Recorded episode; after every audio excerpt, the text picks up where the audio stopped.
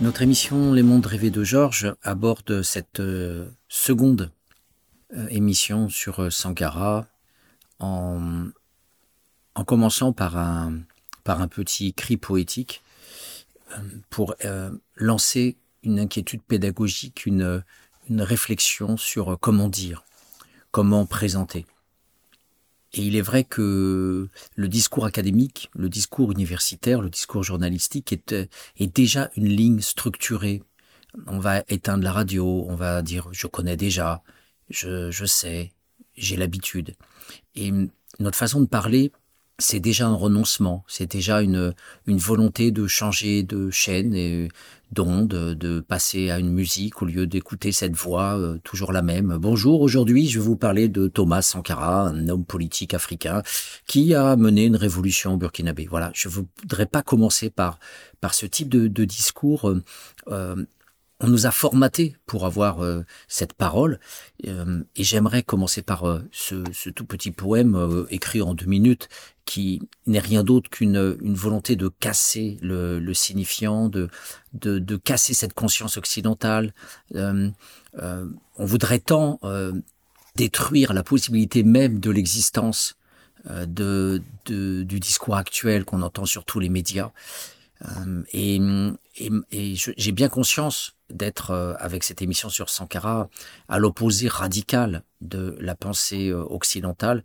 Et justement, mon mode d'introduction aujourd'hui, ça va être de fouiller les entrailles de la mort, euh, du, du, de cette pourriture idéologique actuelle dans laquelle on nous enferme avec les médias, et cette putricité euh, abyssale, euh, voilà, j'aimerais la, la retourner, voilà, brûler, purifier ces entrailles pour faire naître une autre parole. c'est très difficile. Alors la poésie est là justement pour briser le langage et briser le carcan et nous inviter à aller vers un ailleurs, réveiller le, le refoulé, tarauder la bêtise, faire mal au silence, le, larcène sur l'achat du jour, euh, grésiller la petite envie Amazon, pourrir la ligne du discours Zemmour. Parler de, de Sankara, euh, je, je, je voudrais plutôt commencer par euh, une comparaison pour vous enfoncer encore plus dans l'inquiétude, dans le désarticulé, la, la difficulté à, à, rentrer en communication quelque part aussi. Euh, non pas avec moi, non pas avec Sankara, mais euh, en, en, difficulté de communication avec cette pensée structurée, toujours évidente, euh, discursive, cursive, linéaire, professorale, académique, académique, voilà, toujours avec la doxa autorisée, la parole du sociologue, du professeur. Et donc je je refuse ça et hum, comment trouver la forme pour euh, inviter à aller vers l'altérité, vers euh, la promesse politique d'un homme qui a vécu euh, quatre années de révolution. Eh bien, cette seconde émission, en, en naviguant dans dans cette tentative complexe d'une pensée alternative, je me suis dit qu'il était intéressant de comparer les extrêmes absolus. Et moi, je suis au milieu, comme une sorte de pantin sur un fil, qui essaye, euh, contre vent et marée, de, de, titiller cette conscience, ses formes, ses habitudes.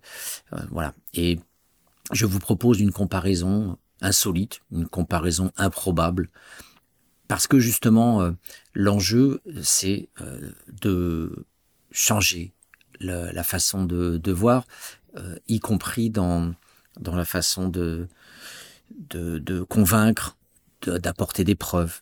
Alors Thomas Sankara, je vais en parler euh, avec Anders Bering Breivik. Ce n'est pas un hasard si je vous parle d'Anders Bering Breivik, parce que je sais que il n'est pas connu euh, en France, il est très très connu en Norvège. La pensée, euh, la mentalité collective norvégienne ne pourra plus exister sans Breivik. Alors tout de suite, vous allez vous jeter sur euh, Internet euh, pour euh, connaître cet homme-là. Je vais vous en parler tout de suite. je vais vous faire l'économie d'une d'une recherche qui va vous révéler effectivement un, un, être. alors, le fait de parler de ce type-là pour le, mettre en opposition radicale avec Sankara, c'est ça justement la pensée alternative. On pourrait rentrer aussi avec la pensée religieuse.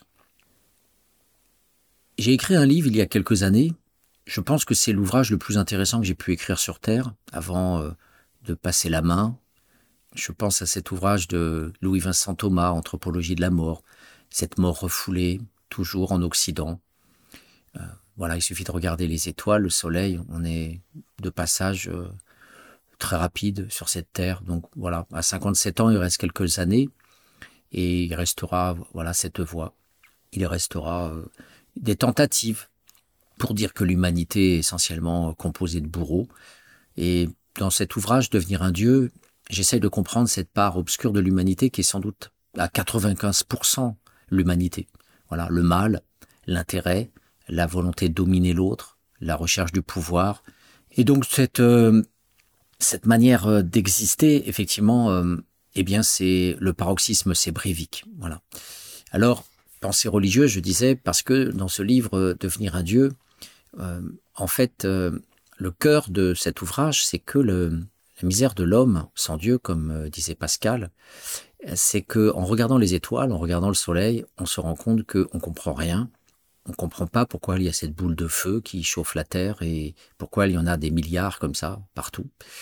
Et on comprend pas euh, non plus pourquoi on doit mourir, on ne comprend pas pourquoi on doit souffrir, on ne comprend pas la vieillesse, on ne comprend pas les accidents, les enfants qui meurent en bas âge, euh, les guerres, l'autre avec sa culture différente. Euh, évidemment, on n'est pas loin de Zemmour avec son, racisme communautaire.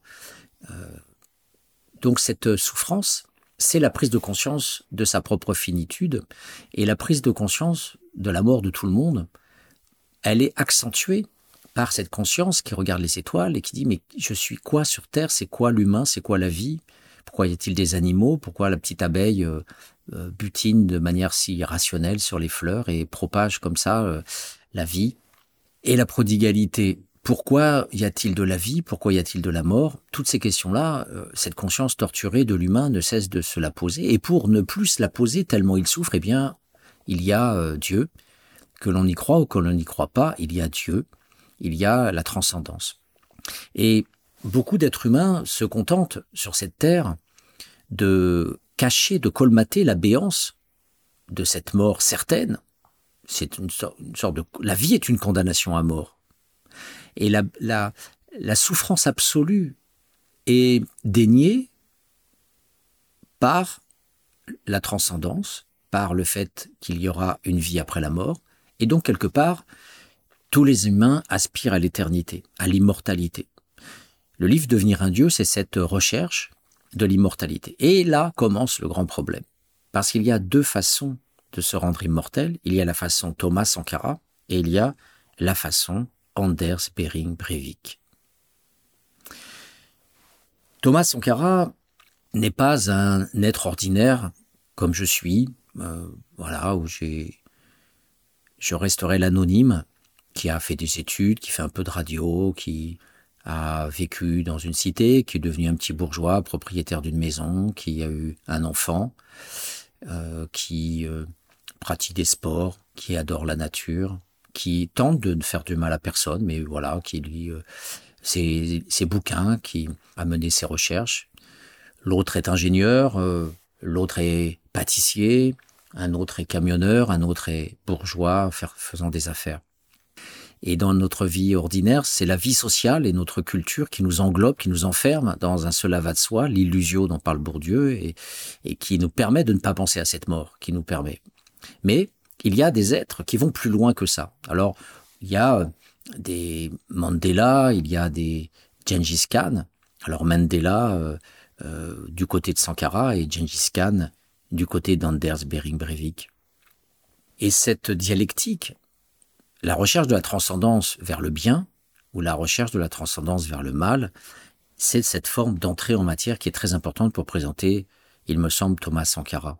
Parce qu'il aurait été tellement facile de produire un langage euh, académique de sciences politiques en disant bonjour, euh, je vais vous parler d'un homme euh, voilà qui a entre 84 et 87 ou entre 83 et 87 ça dépend à partir de quelle date on commence à présenter Sankara, parce qu'il a été Premier ministre avant d'être ce capitaine révolutionnaire.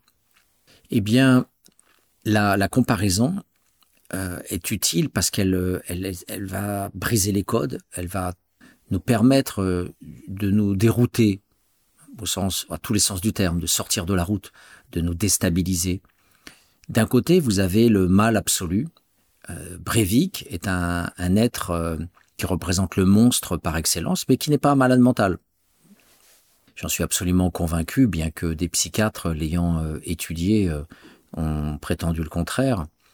il est tellement plus facile pour le cela va de soi et la pensée doxique occidentale de, mettre du non-sens sur euh, cette euh, transcendance. Donc vous voyez que même euh, les dix experts ou les dix scientifiques sont là aussi pour cautionner, pour dénier, pour nier, pour empêcher toute possibilité d'analyse de la rationalité de Breivik, qui est cette recherche occidentale de la transcendance, et qui s'exprime, qui s'exprime très clairement par la destruction, par la mort, par la tuerie, donc euh, l'immortalité, à la façon hitlérienne, par euh, le génocide, par le meurtre de masse, euh, s'il y avait eu 10 000 Breivik lâchés en Norvège en 2011, imaginons 10 000 Breivik lâchés partout en Norvège ou lâchés partout en Europe, on aurait eu un cataclysme mondial bien plus important, puisqu'il y aurait eu des centaines de milliers de morts, et, les médias du monde entier auraient parlé de Breivik euh, encore aujourd'hui. On l'enseignerait à l'école, euh, il y aurait eu euh, voilà des, des, des, ouvrages, des films, et on, aurait eu cette sorte de périodisation dans l'histoire mondiale, avant et après les petits Breivik. Donc ce, ce gros ce gros terroriste, ce gros monstre, euh, parce qu'il est trop facile de l'enfermer dans la posture du terroriste, c'est d'abord un monstre de la transcendance par le mal, là où Thomas Sankara a recherché l'immortalité par le bien. L'immortalité par le bien, ça veut dire construire, édifier, bâtir, proposer, imaginer, rêver aussi. Et de l'autre côté, vous avez euh, euh, la, mise à mort, la destruction, la désespérance, la désolation. Mais vous avez la transcendance, parce que dans un cas, vous avez euh, Thomas Sankara, qui est devenu une icône en Afrique, et qui euh, est devenu une sorte de modèle pour tous ceux qui rêvent d'un autre monde sur cette terre. Et de l'autre côté, vous avez celui qui a dit publiquement pendant son procès que rien n'avait été aussi important en Norvège depuis la Seconde Guerre mondiale. Alors, Petit rappel, Breivik est, le type qui a euh, perpétré et revendiqué les attentats d'Oslo et d'Utoya. J'aurais pu commencer euh, en titrant l'émission Utoya. Qui, se souvient de cette petite île où euh, se réunissaient des jeunes militants du Parti travailliste de Norvège? Eh bien, sur cette île, il a assassiné 69 jeunes, pour la plupart des adolescents. Et la, vie de, cet homme euh, ne nous renseigne pas sur ce dont je parle, la quête de transcendance. Alors, que ça soit l'un ou l'autre, Thomas Sankara ou, ou Breivik, on a des petits éléments qui nous permettent de voir que quand même la biographie euh, trace en pointillé cette, euh, cette quête euh, dans les deux directions. Donc je, il suffit de regarder Wikipédia et on verra qu'il y a des éléments. Wikipédia, par exemple, parle de sa recherche effrénée du pouvoir. Et d'en devenir un dieu, j'évoque évidemment cette question. Euh, euh, combler la béance du vide, euh, c'est produire des multiplicités du moi. Face à la certitude de pourrir des cellules qui vont disparaître, de ce corps qui vieillit, de cette vie qui n'a pas de sens, eh bien on se remplit. Alors soit on se remplit du remplissage social que le social nous donne, on se contente d'être éduqué, de vivre sa vie sociale, on ira même à l'église pour avoir euh, son quantum de réassurance euh, religieuse. Mais euh, voilà, le remplissage social peut être beaucoup plus important à travers ceux qui déploient une, transcendance beaucoup plus nourrie, musclée, à travers une production active d'équivalents, hein, c'est ce que j'appelle les équivalents du moi. Et ces, équivalents, cette production de transcendance, eh bien, elle peut se faire en détruisant, en prenant la vie des autres. Donc, dans le livre Devenir un Dieu, je parle beaucoup de tous ceux qui, avant, avant que j'écrive, ont, ont, pu développer cette pensée, notamment Elias Canetti dans, dans Masse et Puissance, mais bien d'autres auteurs que je, cite et qui ont vu notamment euh, ce médecin psychiatre américain, euh, Robert J. Lifton, euh, qui a très très bien vu cette production d'immortalité à travers la destruction, notamment en étudiant les médecins nazis. À l'opposé, Thomas Sankara est quelqu'un qui est passé par le collectif. Il a créé pour le bien d'autrui, il euh, a pris ancrage dans la société pour faire plus de société, pour faire plus de social.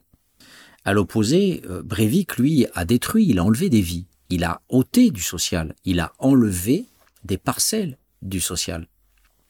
Les deux se sont sacrifiés, l'un est mort, l'autre est en prison. Sankara s'est sacrifié pour son pays, il s'est sacrifié pour la cause révolutionnaire, tout son temps de vie a été donné, même s'il ne recherchait pas directement la transcendance, euh, sa vie laisse apparaître ses traces. Il a connu la révolution à Madagascar quand il était euh, en apprentissage euh, comme élève officier. Il a vu qu'un autre monde était possible. Il s'est nourri de, tout cela quand il a formé son petit groupe d'officiers communistes révolutionnaires. Et toute cette inspiration qui, vient un peu de sa vie euh, entre peu et Mossi, euh, voilà, d'être toujours métis, ça, ça fait du stigmate et ça favorise la conscience, comme beaucoup d'auteurs l'ont vu, notamment Erving Goffman. Et cette production de conscience, eh bien, euh, il l'a, il l'a nourrie par un remplissage qui est celui de l'idéologie révolutionnaire, qui est celui de l'abnégation, du sacrifice pour, pour autrui. Alors bien sûr, euh, Sankara, comme je le disais, n'est pas connu euh, du tout euh, en, Europe, mais par contre, Breivik, s'il n'est pas connu en France, est bien sûr très très connu en Norvège, et, et, bien sûr, c'était c'était son but. Et lui aussi, dans sa vie, il y a des éléments aussi de cette de cette fracture.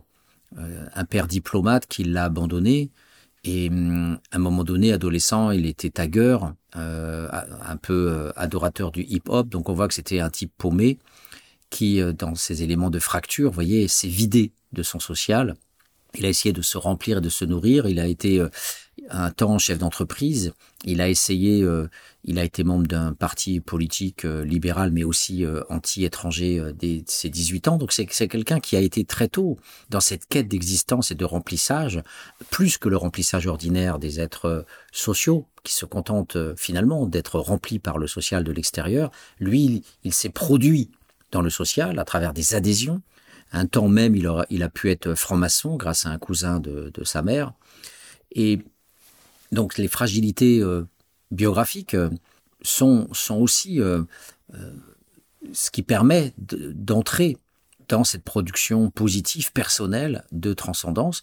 Il est vrai que Thomas Sankara avait aussi une grande fragilité euh, par rapport à son père, puisque son père a été un traître, son père était un militaire euh, au service de l'État colonial français, il a fait la guerre pour la France, alors évidemment beaucoup ont été recrutés de force euh, par la par l'État français pour servir de, de main-d'œuvre militaire. Et bien sûr, c'est une grande souffrance pour Sankara de savoir que son père est finalement un, un blanc, quelque part, peau noire, masque blanc, comme disait Franz Fanon. Donc cette souffrance, il la tue, mais euh, on a comme ça des, parcours biographiques qui ne sont pas euh, finalement du remplissage linéaire euh, facile. Il y a, il y a des, souffrances biographiques qui déstabilisent et qui produisent aussi en partie des individus dans la quête, qui sont plus dans la quête que d'autres, même si la quête est, le commun, le plus petit commun dénominateur des êtres humains. voilà. Et c'est, c'est dans un travail acharné en dormant très peu. Euh, Thomas Sankara euh, était, euh, comme beaucoup de, gens exceptionnels, comme Michel Foucault aussi, qui dormait deux, trois heures par, par nuit. Eh bien, lui s'est sacrifié dans sa vie, mais il a aussi produit ce travail réaliste, pragmatique, en se rendant sur le terrain, en allant très très jeune toujours dans l'action, notamment ce, cet épisode incroyable où il va voir le président pour forcer le dirigeant de son pays à, à donner de l'argent pour qu'il puisse acheter une pompe à eau pour permettre à un village de s'approvisionner en, en, eau. Donc toujours réaliste, pragmatique, actif.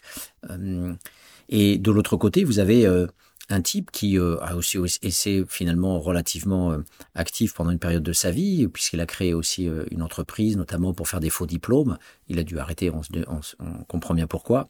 Et ce, type a finalement été un loser, donc un vide social aussi, hein, chômeur. Il est resté enfermé près de deux ans chez sa mère à jouer à des jeux vidéo. Donc un paumé, euh, le vide social, et de l'autre côté la quête, la recherche euh, euh, hallucinante de signification. Et si on avait pu le suivre, si j'avais pu avoir une sorte de, drone, de caméra vidéo pour suivre les trajectoires des uns et des autres, ces éléments auraient permis d'être beaucoup plus fort qu'un psychiatre et de dire voilà, cet homme-là est potentiellement un Hitler. Cet homme-là est avec les éléments idéologiques qui se structurent progressivement, avec son enfermement euh, euh, pathologique euh, cette fois-ci, dans sa chambre deux, pendant deux ans sans travailler, en restant chez sa mère, en ayant cette blessure à l'égard d'un père qui le rejette, qui est un diplomate qui est parti en France et qui, le, qui renonce à le voir, d'autant plus qu'il a eu des démêlés avec la justice, avec son entreprise.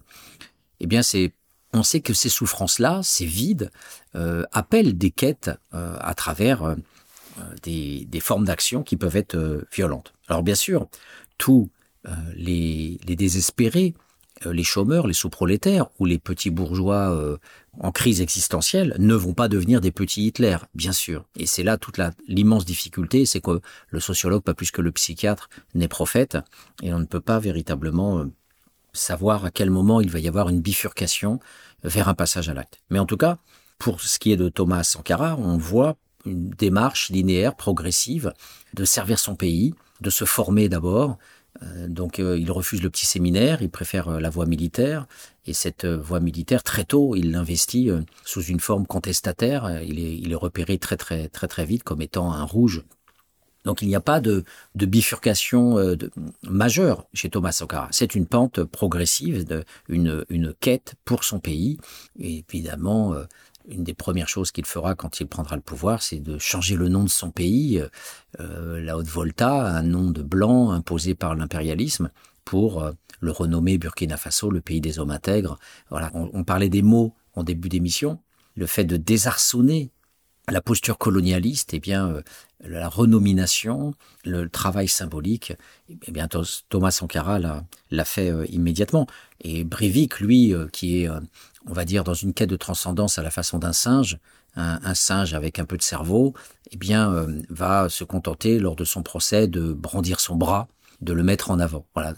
Alors bien sûr, il a écrit un manifeste sur son ordinateur pour dire voilà, je vais tuer tous les jeunes du Parti travailliste parce que ce sont eux qui sont responsables de l'islamisation de la Norvège euh, donc, vous voyez, je vous parlais de transcendance et de quête religieuse euh, euh, sécularisée, puisque tuer des gens, c'est pas un message religieux, mais on voit que la lutte contre l'islam et la défense de la chrétienté, on revient quelque part aussi sur ces fondamentaux qui s'expriment à travers les formes officielles, institutionnelles de la transcendance, à savoir la religion instituée. Donc, Breivik se positionne très clairement dans un combat planétaire en tout cas national, mais aussi planétaire, européen, voire mondial, de lutte contre l'islam.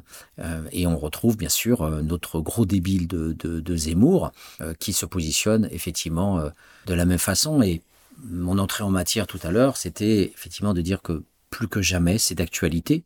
La production de la haine, la défense de la haine, la remise en cause de l'existence de l'autre, eh bien, c'est aussi un, un remplissage euh, culturel, politique, qui permet de produire une communauté, un nous, euh, qui offre la possibilité d'avoir euh, une complétude, comme disait Régis Debray dans Critique de la, de la raison politique, hein, où il disait voilà, l'humain recherche l'irrationalité, le sentimentalisme, le passionnel, l'affectif, le communautaire. Hein, c'est bien la sociologie allemande qui a bien montré ça. D'un côté, vous avez le rationnel, on va dire, d'un système économique et politique. Et puis de l'autre côté, vous avez toutes ces passions du peuple, le Volk en allemand, et cette, cette emprise du communautaire, c'est ce social qui, se, qui veut revenir finalement à la forme primitive, ancienne de la tribu, la forme pure, parfaite, où il n'y avait pas d'étrangers, il n'y a pas de voix dissonantes.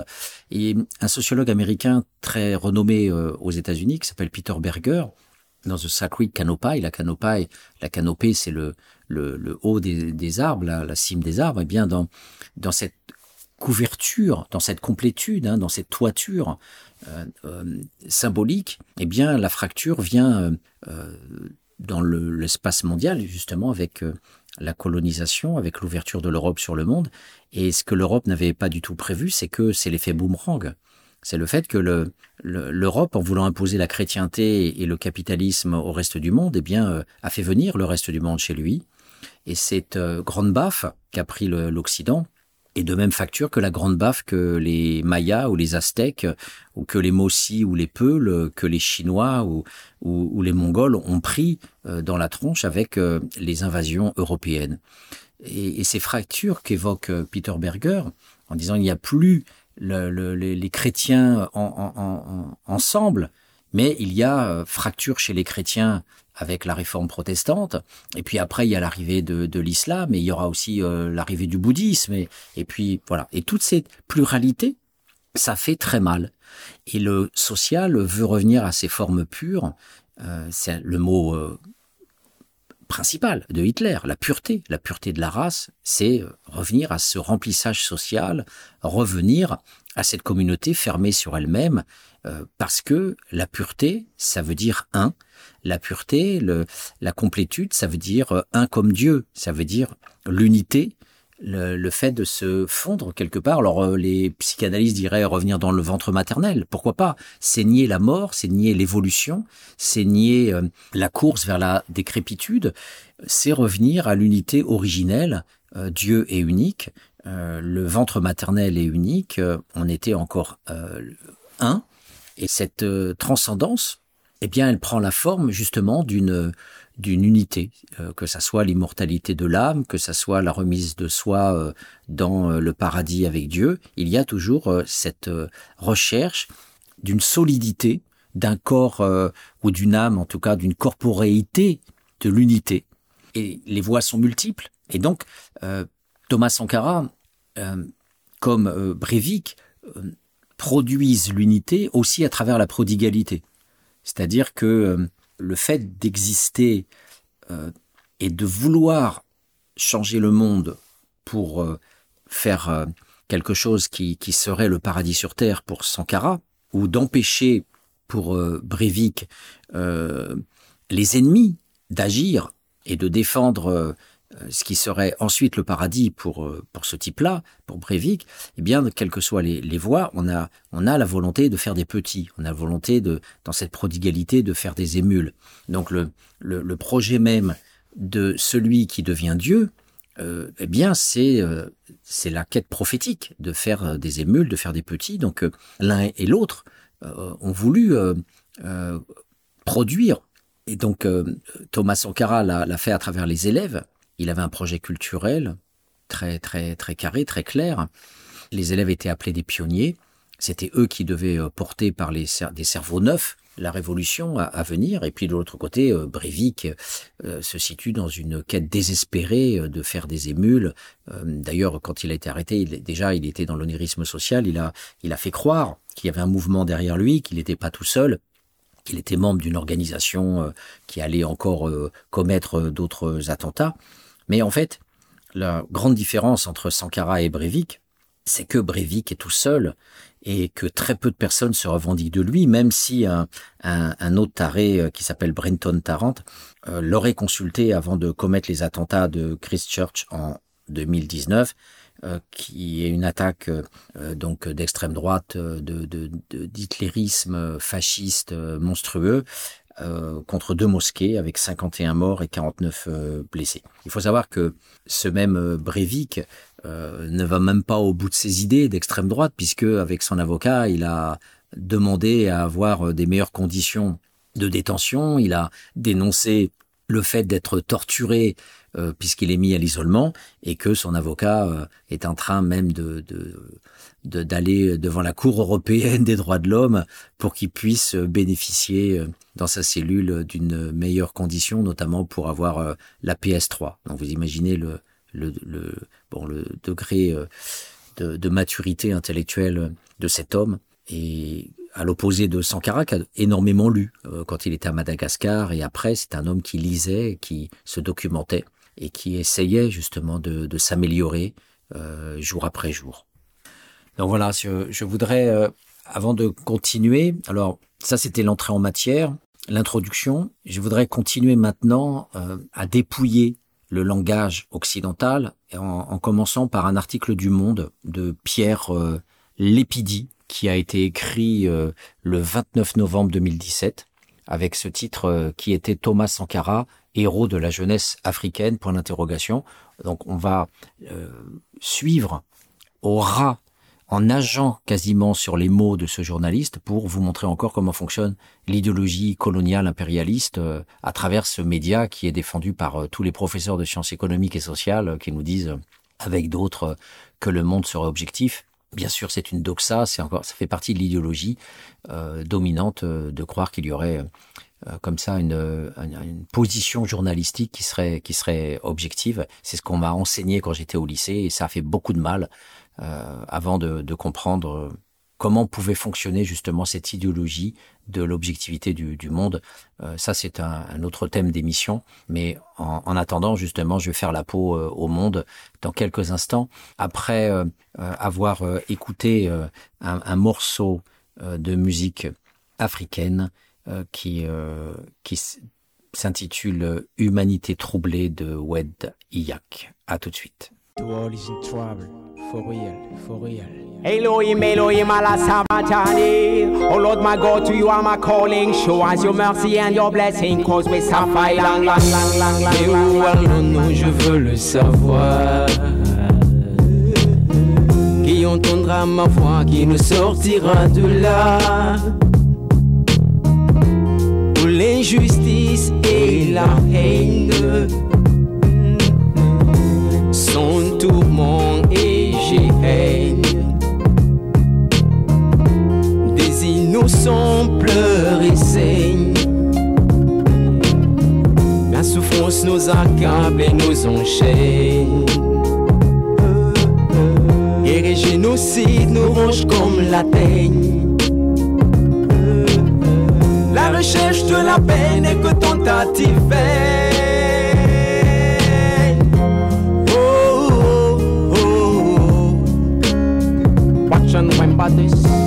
Oh, oh, oh,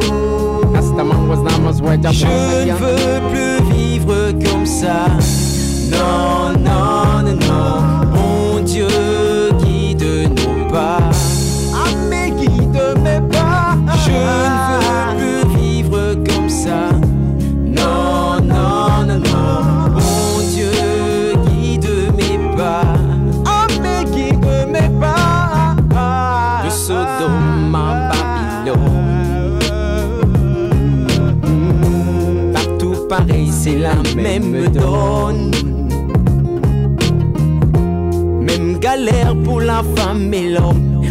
l'homme qui se confie à l'homme.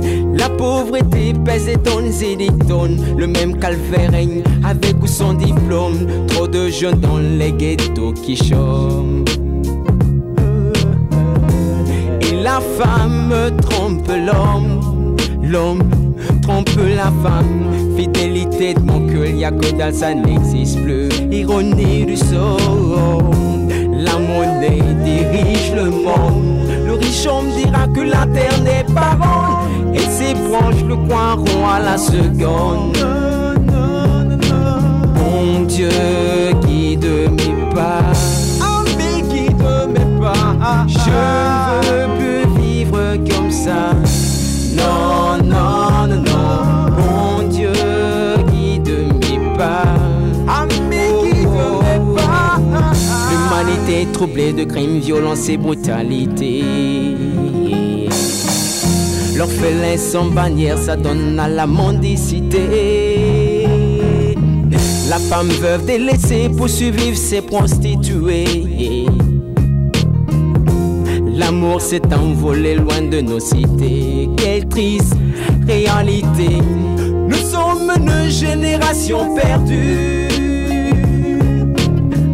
Avec une foutue peur du lendemain. Peur du futur, d'un avenir incertain. Je ne veux plus vivre comme ça. Non, non, non, non. Mon Dieu,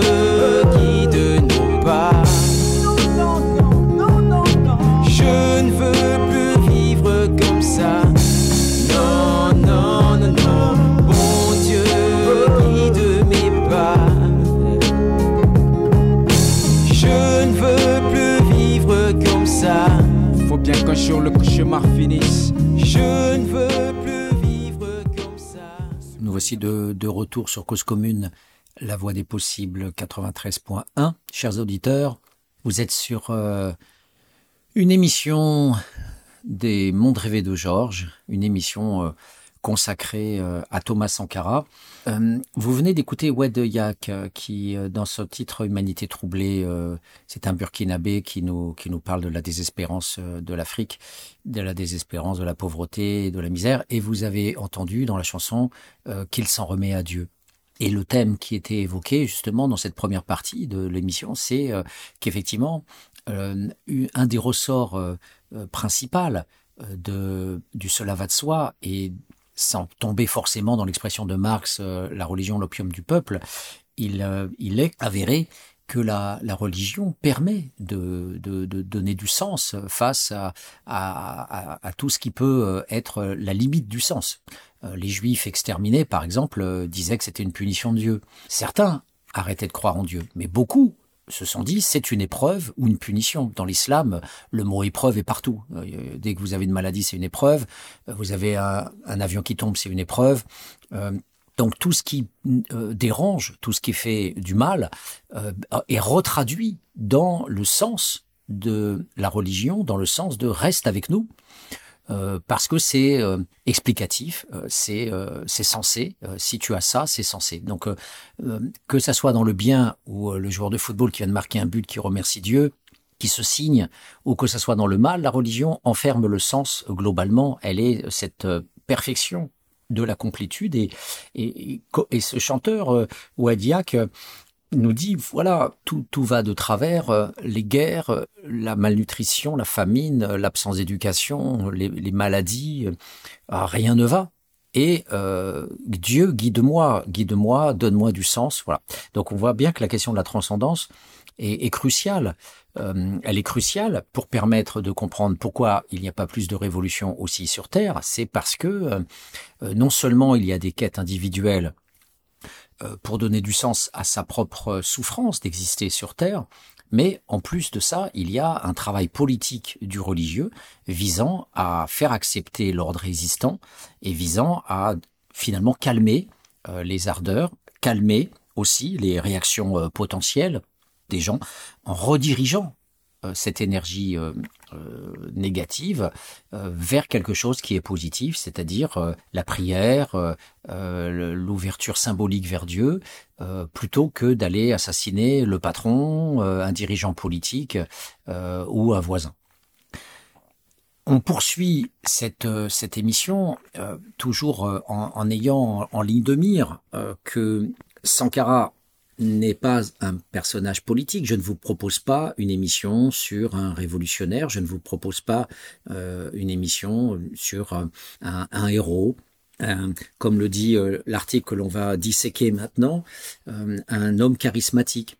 Euh, L'enjeu euh, n'est pas n'est pas là. L'enjeu, comme je l'ai dit dans la première émission, c'est d'essayer de comprendre euh, quelque chose d'unique, quelque chose qui n'a jamais existé sur Terre, euh, quelles que soient les imperfections de la Révolution, bien sûr, parce qu'il y en avait beaucoup, et, Thomas Sankara, le premier, a, fait des erreurs. Quel homme pourrait avoir justement la dimension divine si euh, on reprend euh, justement euh, cet alignement logique et, réflexif sur euh, la quête de transcendance? L'émission se consacre essentiellement à quelque chose qui n'a quasiment jamais été vu. Bien sûr, un homme charismatique, bien sûr, un héros, bien sûr, un révolutionnaire, mais on est au-delà de ça. On est au-delà de ça. Ce que j'essaierai de vous démontrer dans les prochaines émissions, c'est qu'il euh, n'y a jamais eu un seul homme sur Terre, même si on cite souvent Patrice Lumumba ou, on, on parlera d'autres chefs d'État africains, bien sûr. En tout cas, ils n'ont pas eu le temps de pouvoir faire ce que Sankara a pu faire en quatre ans, et peut-être aussi d'être ce qu'était Sankara aussi. Euh, et c'est cette euh, incompréhension de la même facture que Mozart euh, essayait, a, essayé, en tout cas en essayant de le comprendre, Norbert Elias se dit oui, effectivement, on peut faire la sociologie de Mozart, on peut s'approcher du sens, on peut s'approcher de l'intellection, on peut s'approcher de, de, du sens de cette trajectoire. Mais il reste que Mozart demeure une énigme parce que concevoir une symphonie à cinq ans, concevoir une, œuvre aussi euh, prestigieuse en si peu d'années. Hein, il est mort, il me semble, dans la trentaine. Euh, j'ai consacré une émission justement à Mozart. Vous pouvez la retrouver en podcast euh, sur Cause Commune. Et eh bien, Norbert Elias essaye de faire une sociologie de, cet homme unique par l'immensité de, sa, richesse, il, il y a une unicité. Donc il s'agit pas de... Il y a des héros, il y a des hommes charismatiques. Et là, on n'est plus sur une sociologie de l'unicité, une sociologie du presque quasi divin. Qu'est-ce qui fait que Thomas Sankara était presque un prophète, était presque un dieu, était presque parfait. Qu'est-ce qui fait que quelles que soient les, les, les, les critiques qu'on puisse lui adresser, et on y reviendra, on peut, on, peut effectivement euh, voir qu'il y avait beaucoup de failles aussi, et, et, que euh, la violence était aussi présente, euh, que il a même pas pu voir que son ami d'ailleurs le plus proche était le, pire des salauds et le pire des ordures que que, Blaise Compaoré brûle en enfer avec toute sa famille. Euh, il l'a pas vu ou alors il le savait et les dernières phrases quelques semaines avant sa mort euh, étaient très prédictives. Hein. C'était un prophète, il prévoyait sa mort en disant euh, voilà je ne pourrais rien faire si Blaise Compaoré euh, décide de m'abattre. Donc si on revient à nos moutons, ce que manque tout le monde, même quand on parle d'icône africaine, c'est que ça suffit pas. Et, ce pari de, de, faire un peu l'équivalent du Norbert Elias, sociologie de Mozart, sociologie d'un génie, eh bien j'aimerais proposer cette piste de recherche aussi, cette sorte de sociologie impossible. Sociologie, c'est un groupe social, c'est une culture. La sociologie euh, a pour euh, euh, substrat la compréhension de collectifs et de processus collectifs. Elle est, elle est donc connectée à l'histoire, à l'histoire plurielle de, groupes divers qui, qui se collaborent ou qui s'entretuent. Mais là, on a affaire à un individu. Donc la question de la sociologie de l'individu ne se pose pas, puisque l'individu est bien sûr déjà produit par le social. C'est bien tout l'enjeu du livre euh, Les mondes rêvés de Georges, puisque c'est un livre à la base, la sociologie biographique d'un SDF, euh, qui avait une très grande originalité. Donc, euh, euh, dans, dans, dans, son parcours, il a, il a choisi, choisi entre guillemets la, la bohème. Donc euh, c'est un, une inversion de la posture habituelle de la sociologie qui consiste à, à les voir plus comme des, des victimes euh, des effets du capitalisme et, et, de, et du chômage. Euh, J'inverse le regard sur, euh, sur Georges en disant on est bien dans le capitalisme, mais plutôt dans le refus du capitalisme, plutôt dans, dans la volonté pour les dominer de faire la fête. Et, et Georges, dans sa vie, aura plusieurs identités, et notamment celle les mondes rêvés de Georges, c'est la quête aussi de transcendance. Euh, c'est le chapitre 5 et 6. Les chapitres 5 et 6, j'aborde cette question-là de la transcendance du dominé. Euh, non pas le fan de Johnny Hallyday hein, qui vit à travers son héros et son dieu, mais euh, son mini-dieu, mais euh, le dominer lui-même qui peut se produire comme, comme un être exceptionnel.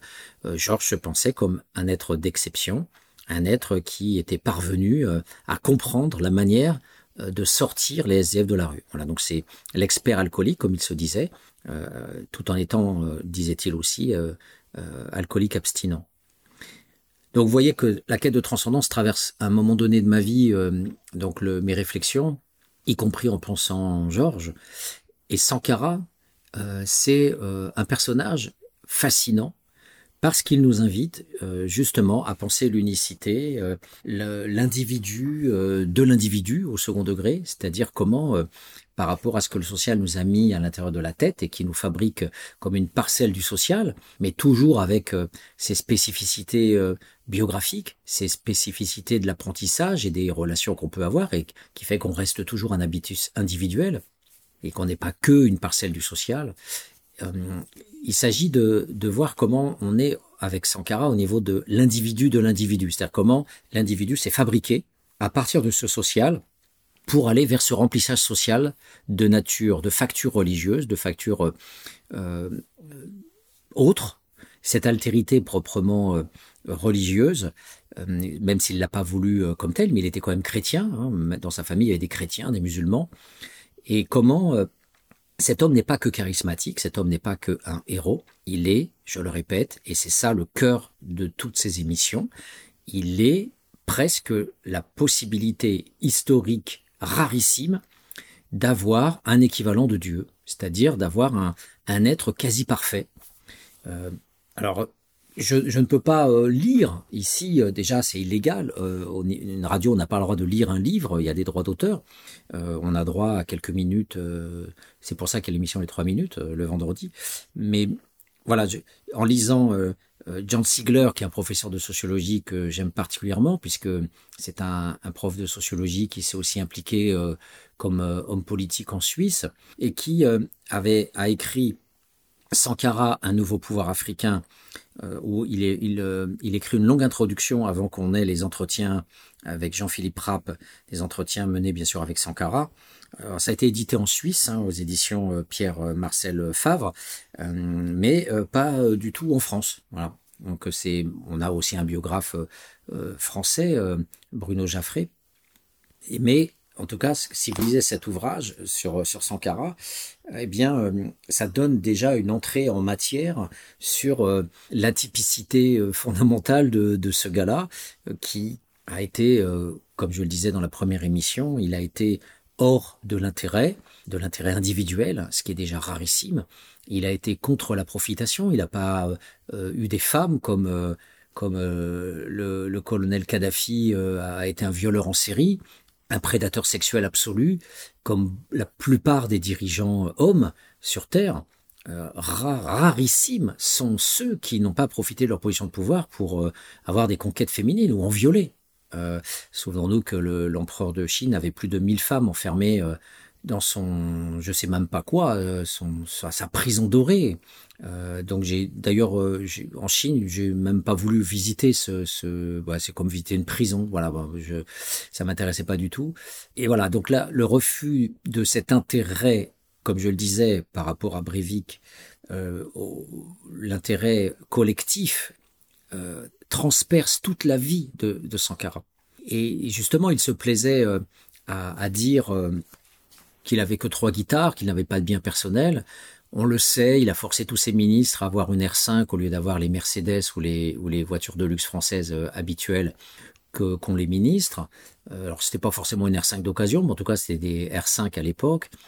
Et etc etc et, et, et, tout ce qui est raconté aussi à droite à gauche sur euh, les économies qui ont été faites, sur les budgets des fonctionnaires, sur les budgets des ministres, sur le, la façon de, de régler les notes de voyage en faisant payer l'étranger ou en allant euh, chez des amis plutôt qu'aller dans des hôtels et en prenant des secondes classes et pas des premières classes. Enfin, toute cette économie politique du pouvoir dresse un personnage complètement euh, atypique, unique sur Terre, euh, aucun enrichissement personnel. Et à, tel point, quand on, va à droite à gauche sur Internet, euh, on retrouve comme ça des, informations de médecins qui euh, offrent leurs témoignages.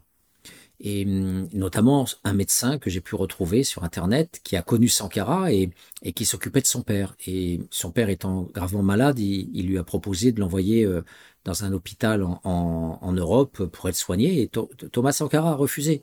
Il a refusé euh, parce qu'il avait ses valeurs. Il a refusé parce qu'il savait que, bien sûr, les autres lui tomberaient dessus en, disant ah favoritisme, népotisme, mais Il n'en était même pas là. Il était fondamentalement pour l'égalité. Donc, euh, on, aura le temps de poser euh, les pierres de son édifice, et on aura aussi le temps de, poser, entre guillemets, les imperfections, les dérapages, puisque de toutes les façons, une révolution, ça se fait pas tout seul.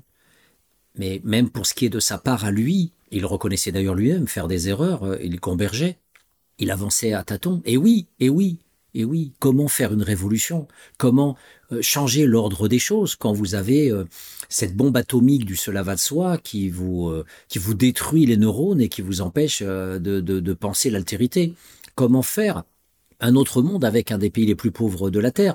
Comment faire un autre monde avec euh, le religieux, euh, euh, que, que ça soit la chrétienté, que ça soit l'islam, que ça soit l'animisme, que ça soit toutes les formes de croyances qui s'interposent avec la rationalité politique du changement social.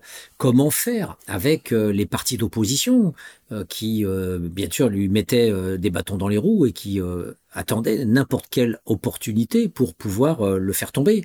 Comment faire avec l'impérialisme français qui ne s'est jamais gêné de euh, tout tenter pour euh, le, faire tomber? Lui aussi, bien avant l'assassinat perpétré par les Français, par Focard et, sans doute Mitterrand devait en rêver, mais en tout cas je pense que c'est plutôt Chirac et Focard qui sont passés à l'acte. comment faire avec cette aussi, n'oublions pas que le Mali avait déclaré la guerre au Burkina Faso, et euh, n'oublions pas qu'il euh, y a eu euh, des grèves d'instituteurs qui ont été sans doute commandités par, par la France via du fric qui pouvait être convoyé par la Côte d'Ivoire. N'oublions pas que Moufouet Boigny, un des plus grands traîtres au sens de Primo Levi, c'est-à-dire la zone grise de l'impérialisme français, qui a été ministre de De Gaulle, qui, qui est le traître par excellence, euh, lisez Raphaël Confiant à propos d'Aimé Césaire, une traversée paradoxale du siècle, et, vous verrez qu'Aimé Césaire, j'en parle dans mon bouquin Le colonialisme oublié, est aussi un traître. Euh, un homme euh, qui pouvait parler de négritude, mais qui aussi fondamentalement n'a jamais dénoncé le colonialisme français en pratique, dans son mode d'exercice politique. Dans une œuvre littéraire, oui, mais dans son mode d'activité politique, non. Et c'est pour ça qu'il ne supportait pas l'existence et la présence de Franz Fanon et qu'il était très content que Fanon dégage en Algérie pour faire la guerre euh, euh, anti-impérialiste en Algérie. D'ailleurs, la France euh, lui a balancé une bombe, il est mort d'une leucémie peu de temps après, très jeune. Donc effectivement, Franz Fanon est, un personnage comme Thomas Sankara. Il, a été un guerrier, il était un psychiatre guerrier avec une œuvre fascinante. On pourrait parler de Franz Fanon comme Thomas Sankara, si on avait pu le voir exercer un pouvoir, s'il avait par exemple euh, lancé une révolution en Martinique euh, et il aurait été à la place de Césaire pour lancer cette révolution, peut-être qu'on aurait pu voir chez Franz Fanon un équivalent de Thomas Sankara. En tout cas, je le pense. Quand on, voit ce qu'il était et comment il est mort et comment il a lutté en Algérie, je pense qu'effectivement, euh, il était un, équivalent du cerveau de, de Sankara.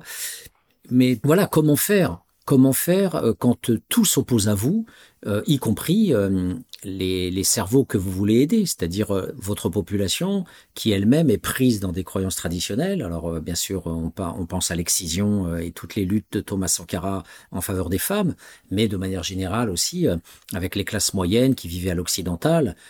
et ça, cet impérialisme culturel, Thomas Sankara en a beaucoup parlé, a beaucoup réfléchi comment lutter contre euh, les vêtements occidentaux, le Coca-Cola, les, boîtes de nuit et, toutes les, tous les effets de relégation qui sont exercés à travers cet exemple qu'il prenait de la bouteille de coca, qui est l'équivalent d'un salaire de paysan. Donc il a essayé de casser tout ça pour, euh, pour favoriser euh, des fêtes, des balles populaires où tout le monde peut participer, tout le monde peut être présent, là où la boîte de nuit, avec la logique monétaire du franc CFA, que vient faire le franc en Afrique hein, Dites-le moi, s'il n'y avait pas l'histoire coloniale, toujours présente, et l'impérialisme.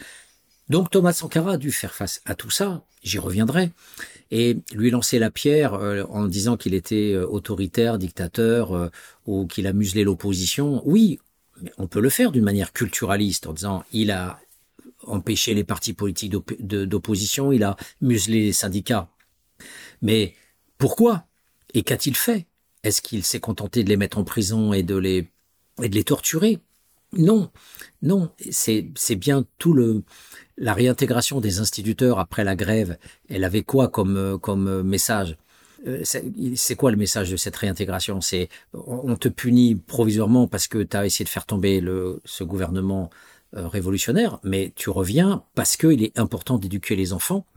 Et c'est sans doute le seul militaire sur Terre, Sankara, à avoir euh, dit et pensé très tôt qu'il fallait qu'il il fallait éduquer les militaires et qu'un militaire sans culture, sans formation politique, c'est un criminel en puissance. Il l'a dit très tôt, il le mettait à l'entrée des casernes. Quel militaire a ce regard sur euh, la culture, euh, sur la construction justement de l'aliénation et, tous les risques qui sont associés à, cet homme aliéné qui porte des armes? Donc, sur bien des points, euh, Sankara était visionnaire et était précoce par rapport au féminisme, par rapport à, à, à l'impérialisme culturel. C'était, c'était quand même au tout début des années 80. Donc du coup, je vous donne le là voilà, en disant d'entrée de jeu, voilà, mon hypothèse, c'est la sociologie de l'improbable, de l'impossible, du quasi-impossible. Euh, ces, personnages exceptionnels qui sont, on pourrait dire, le charismatique dans le charismatique, euh, eh bien, des, gens, euh, hélas, comme France Fanon qui n'a pas le pouvoir, mais Sankara, lui, l'a eu.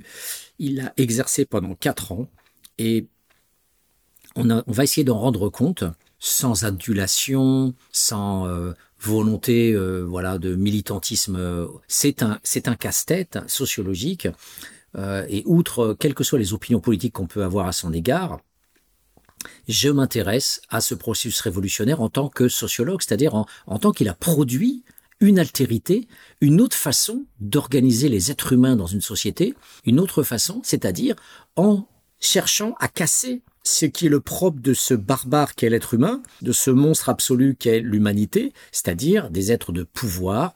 Euh, les bases de la sociologie, c'est la domination, euh, c'est toujours la domination, c'est toujours les classes sociales, c'est toujours la violence, c'est toujours euh, l'exploitation, euh, l'aliénation et la relégation, la stigmatisation, la discrimination, euh, et j'en passe. Donc, cet être humain que la sociologie finalement pense, c'est un monstre, un barbare, et du coup, voir apparaître de tels profils et, surtout les voir exercer le pouvoir pour dire on peut faire une expérimentation quasi sociologique en suivant Sankara. En suivant son parcours, on a une sorte de rêve éveillé, comme dirait Strauss, Anselm Strauss, ce rêve éveillé qui est une politique publique, une politique euh, révolutionnaire, pourrait-on dire, euh, qui euh, permet de tester les humains dans leur capacité à être égalitaires, à être solidaires, à redonner de la dignité humaine à des gens brisés, euh, les femmes, les paysans les plus pauvres, les jeunes sans emploi, et de neutraliser autant que faire se peut toutes les structures, euh, les fameuses structures qu'étudient les, les, sciences sociales, ces fameuses structures qui, sur lesquelles on achoppe tout le temps, euh, comment transformer des structures, hein, c'est dur comme de la pierre, eh bien, euh, voilà, c'était ça, s'en prendre au système politique, s'en prendre au système économique, s'en prendre au système impérialiste. Ces défis euh, extraordinaires qui ont été lancés par, par ce, cet homme-là, eh bien, il faudra voir sous quelle forme il a pu le mener, quels appuis militaires, les appuis politiques, les appuis dans la population, qu'est-ce qui a pu être réalisé, comment, voilà. Et donc il est patent que son projet était quasiment impossible compte tenu de, tout, de toutes ces barrières, de, toutes ces impossibilités euh, que l'on dit structurales, euh, et non pas que structurelles. Structurales pour dire que toutes les sociétés sont aussi euh, organisées selon des principes de division, et, que les dominés, souvent, reconnaissent leur domination, leur état de dominé, parce que soit ils peuvent en échapper par la religion, soit parce qu'ils considèrent le, Seigneur l'ancien, j'ai oublié ça. Comment faire une révolution en cassant le côté traditionnel qui est la gangue peut-être euh, la plus difficile à percer. C'est le blindage de la réaction. Le blindage de la réaction la plus, la plus forte, c'est là où les, les, anthropologues ont longuement disserté sur euh, le pouvoir de l'ancien. Le jeune respecte l'ancien. Le jeune doit se taire quand l'ancien parle. Alors ça, c'est quelque chose qui nous étonne complètement, nous en Occident, puisqu'on a complètement cassé ça. On a complètement cassé ça, le, le propre de l'Occident, on pourrait dire, c'est le primat de l'individu jeune sur euh, le collectif contrôlé par les anciens. D'ailleurs, euh, euh, quand on lit Abdel Sayad, La double absence, on voit bien que le mécanisme migration-immigration, c'est d'abord et avant tout une communauté d'anciens qui essayent de contrôler les partants pour la migration qui vont ramener du fric, mais que, euh, ce faisant, au fil des générations, eh bien, euh, ce sont ces jeunes qui partent, qui finissent par avoir euh, raison et qui finissent par détruire la communauté traditionnelle, y compris les anciens, et qui s'affranchissent des liens de la communauté traditionnelle pour devenir des êtres en soi qui vont après vivre leur propre vie avec leur famille, leurs enfants avec une paysannerie cassée. Donc euh, le, toute l'analyse de, de, la colonisation et des parcours économiques liés à l'impérialisme français, y compris après l'indépendance de l'Algérie, c'est cette, euh, cette cassure historique de la communauté traditionnelle euh, paysanne. Et c'est ça aussi le projet de Sankara, c'était quelque part de casser cette communauté traditionnelle en prenant tous les jeunes chômeurs des villes ou des campagnes et en, en les instituant porteurs de la révolution euh, c'était ça, les soldats de la Révolution. C'était les pauvres, les jeunes, les chômeurs, et c'est ça qui a été la résistance majeure à la Révolution, c'est-à-dire la remise en cause absolument monstrueuse dans les cerveaux euh, formatés, comme je le disais, par le remplissage social initial. C'est bien ça qui a été le plus grand des traumatismes dans la population burkinabé, et sans doute qui a détruit les allégeances de ceux qui avaient du capital culturel et qui auraient pu rejoindre la Révolution, mais voilà, en ne s'adossant qu'à des gens aliénés, pauvres, avec peu de capital culturel, mais plein de bonne volonté, plein d'énergie, et qui étaient eux dans la vénération absolue à l'égard de Sankara, Sankara ne s'est pas entouré euh, des ressources les plus importantes pour pouvoir mener sa révolution. Il s'est aliéné les instituts, il s'est aliéné les classes moyennes, il s'est aliéné les autorités traditionnelles. Son combat euh, était euh, quasiment impossible, sa tâche était quasiment impossible. Il était lui-même quasiment impossible en tant qu'être humain, et son, son, ses vecteurs, ses supports, ses soutiens, le rendaient lui-même un, personnage improbable dans, son, dans sa quête de changement social. Donc, si je vous dis tout ça euh, d'entrée de, jeu, euh, c'est pour bien poser le côté extraordinaire de ce parcours révolutionnaire, bien plus révolutionnaire que la révolution bourgeoise de 1789, qui, qui n'avait rien quelque part de révolutionnaire. Le bourgeois, les bourgeois avaient déjà le, pouvoir économique, ils, ils, étaient, ils, étaient, déjà dans un pouvoir statutaire puisqu'ils étaient dans la noblesse de robe. Ils avaient déjà infiltré quasiment tous les postes de l'État. Euh, ils étaient les maîtres de la ville. Ils étaient les principaux banquiers. Ils avaient euh, acquis aussi des seigneuries. Bref, euh, il leur restait plus que euh, de faire tomber la monarchie, mais même sans faire tomber la monarchie, comme c'est le cas en Norvège par exemple, ou aux Pays-Bas ou en Grande-Bretagne, on a gardé le roi un roi fantoche. Bon, on s'en fout, la monarchie, elle peut rester une sorte de sucrerie euh, ritualiste qui fait plaisir au peuple.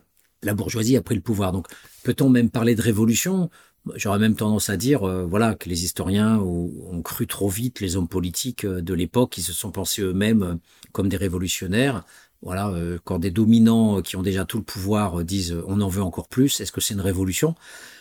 On peut faire euh, dire ce que l'on veut avec les mots, et euh, en l'occurrence, euh, je pense que c'est c'est pas normal. Alors voilà, ma transition est toute trouvée pour vous proposer une, pause musicale avant d'aborder le texte du monde. Je vous propose un titre, c'est pas normal, des Neg Marrons. À tout de suite. Hey, t'entends pas ou quoi? Neg Marron vient prendre la parole pour tous les démunis, tous les oubliés. On ne peut pas ignorer tous ces problèmes de la société. On chante pour un peu plus de solidarité. On prend la parole pour délivrer Pour tous ces gens qui vivent dans la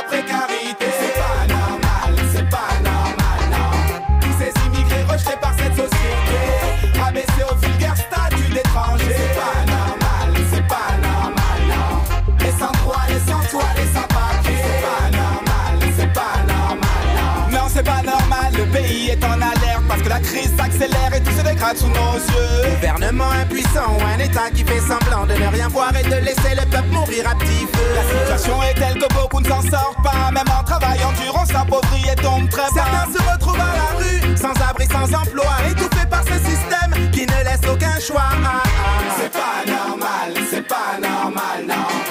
Voir toutes ces mis dans la faim et le froid. Expulsés une fois passé la période hivernale. Dans un pays de droit, autant de souffrances sont inacceptables. On prend la parole pour délivrer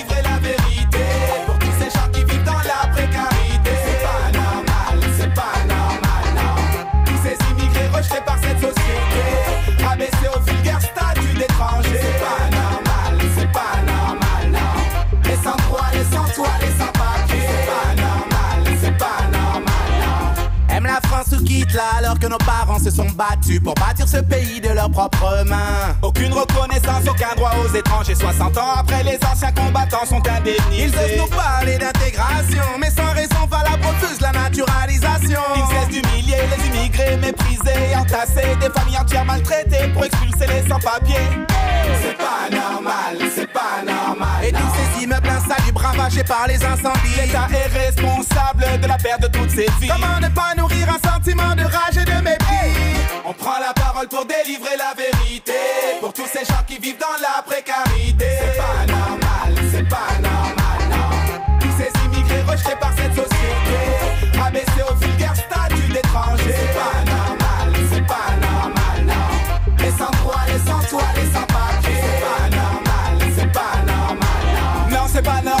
Pays est en alerte parce que la crise s'accélère et tout se dégrade sous nos yeux. Gouvernement impuissant ou un État qui fait semblant de ne rien voir et de laisser le peuple mourir à petit feu. On ne peut pas rester face à la misère et toutes ces conditions de vie. On chante pour un peu plus de solidarité pour tous ces gens qui ont perdu leur dignité.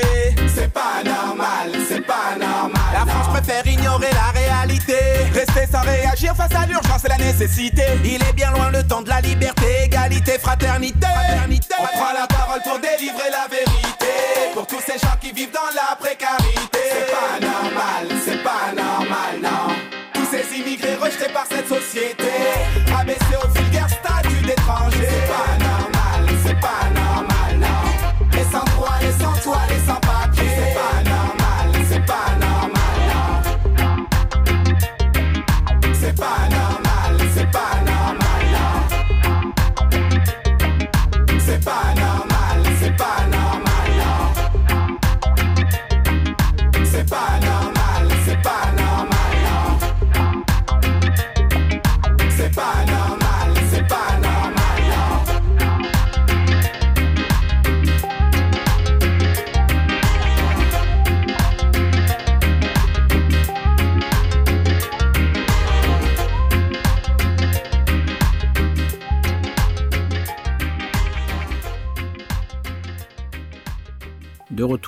notre émission Les Mondes Rêvés de Georges sur euh, Cause Commune 93.1, La Voix des Possibles.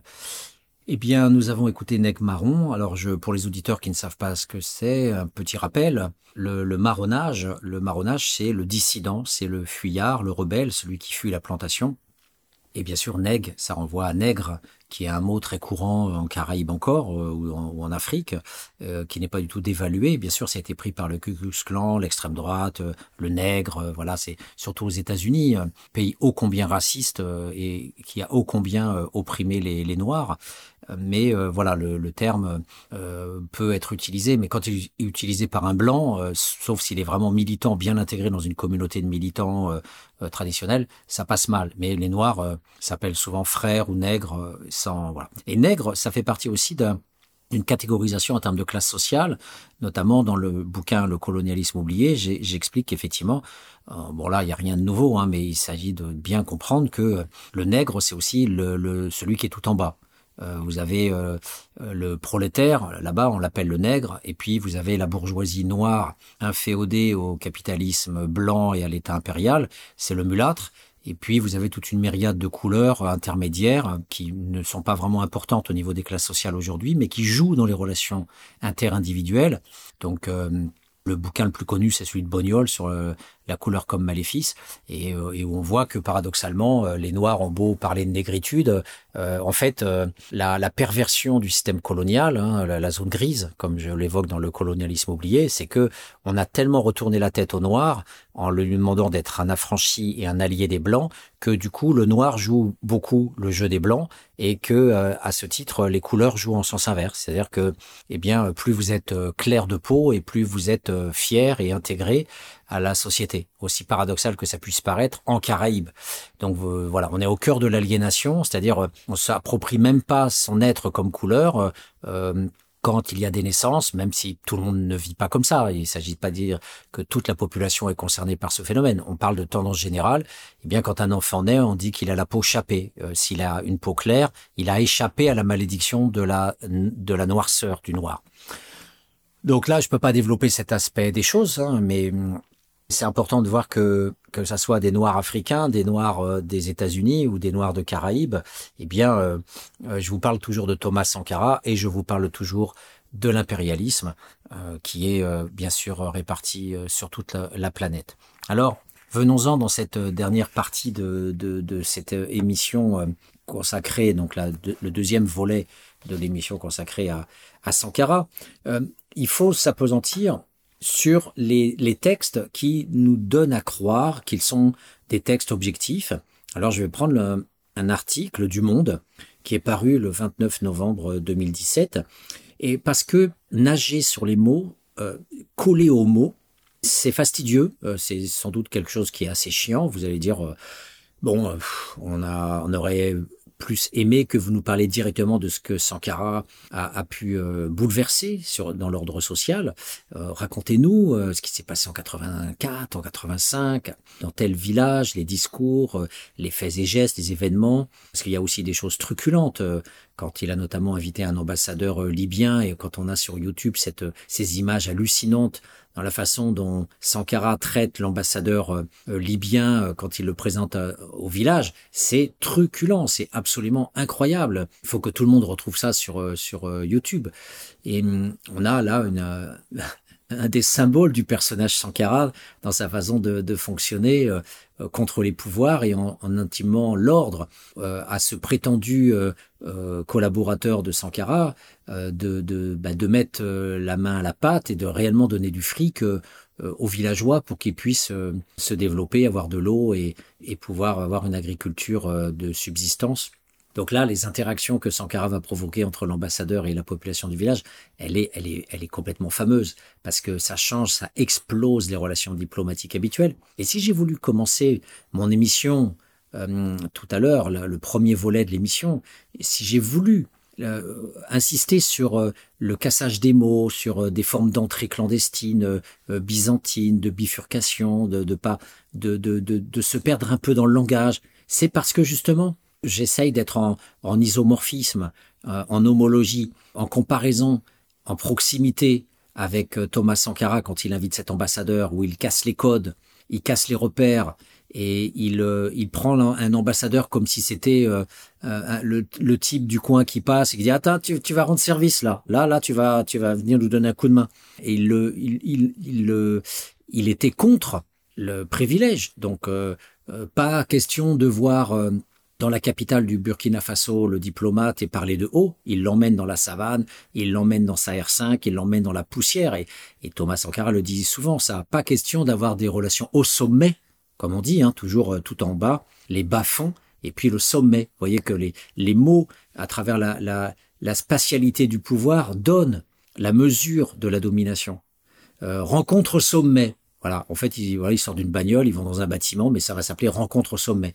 Et les chiens de garde, euh, donc tous ces journalistes à la botte du pouvoir, je reprends le, le, le, titre de Serge Alimi, les nouveaux chiens de garde à propos des médias, qui reprend lui-même Paul Nizan, les chiens de garde à propos des, philosophes du début du XXe siècle qui avaient la pensée bourgeoise, le cœur de, nos manuels scolaires. Voilà, toute cette, pensée de libérale bourgeoise euh, bien, bien étudiée par euh, cet ouvrage somptueux de Paul Nizan, euh, Les chiens de garde, eh bien, Thomas Sankara casse tout ça et il nous prend ce diplomate et il l'emmène hors des lieux du pouvoir, il l'emmène sur le terrain, au milieu du peuple, au milieu des pauvres, au milieu de ceux qui crient réparation et changement.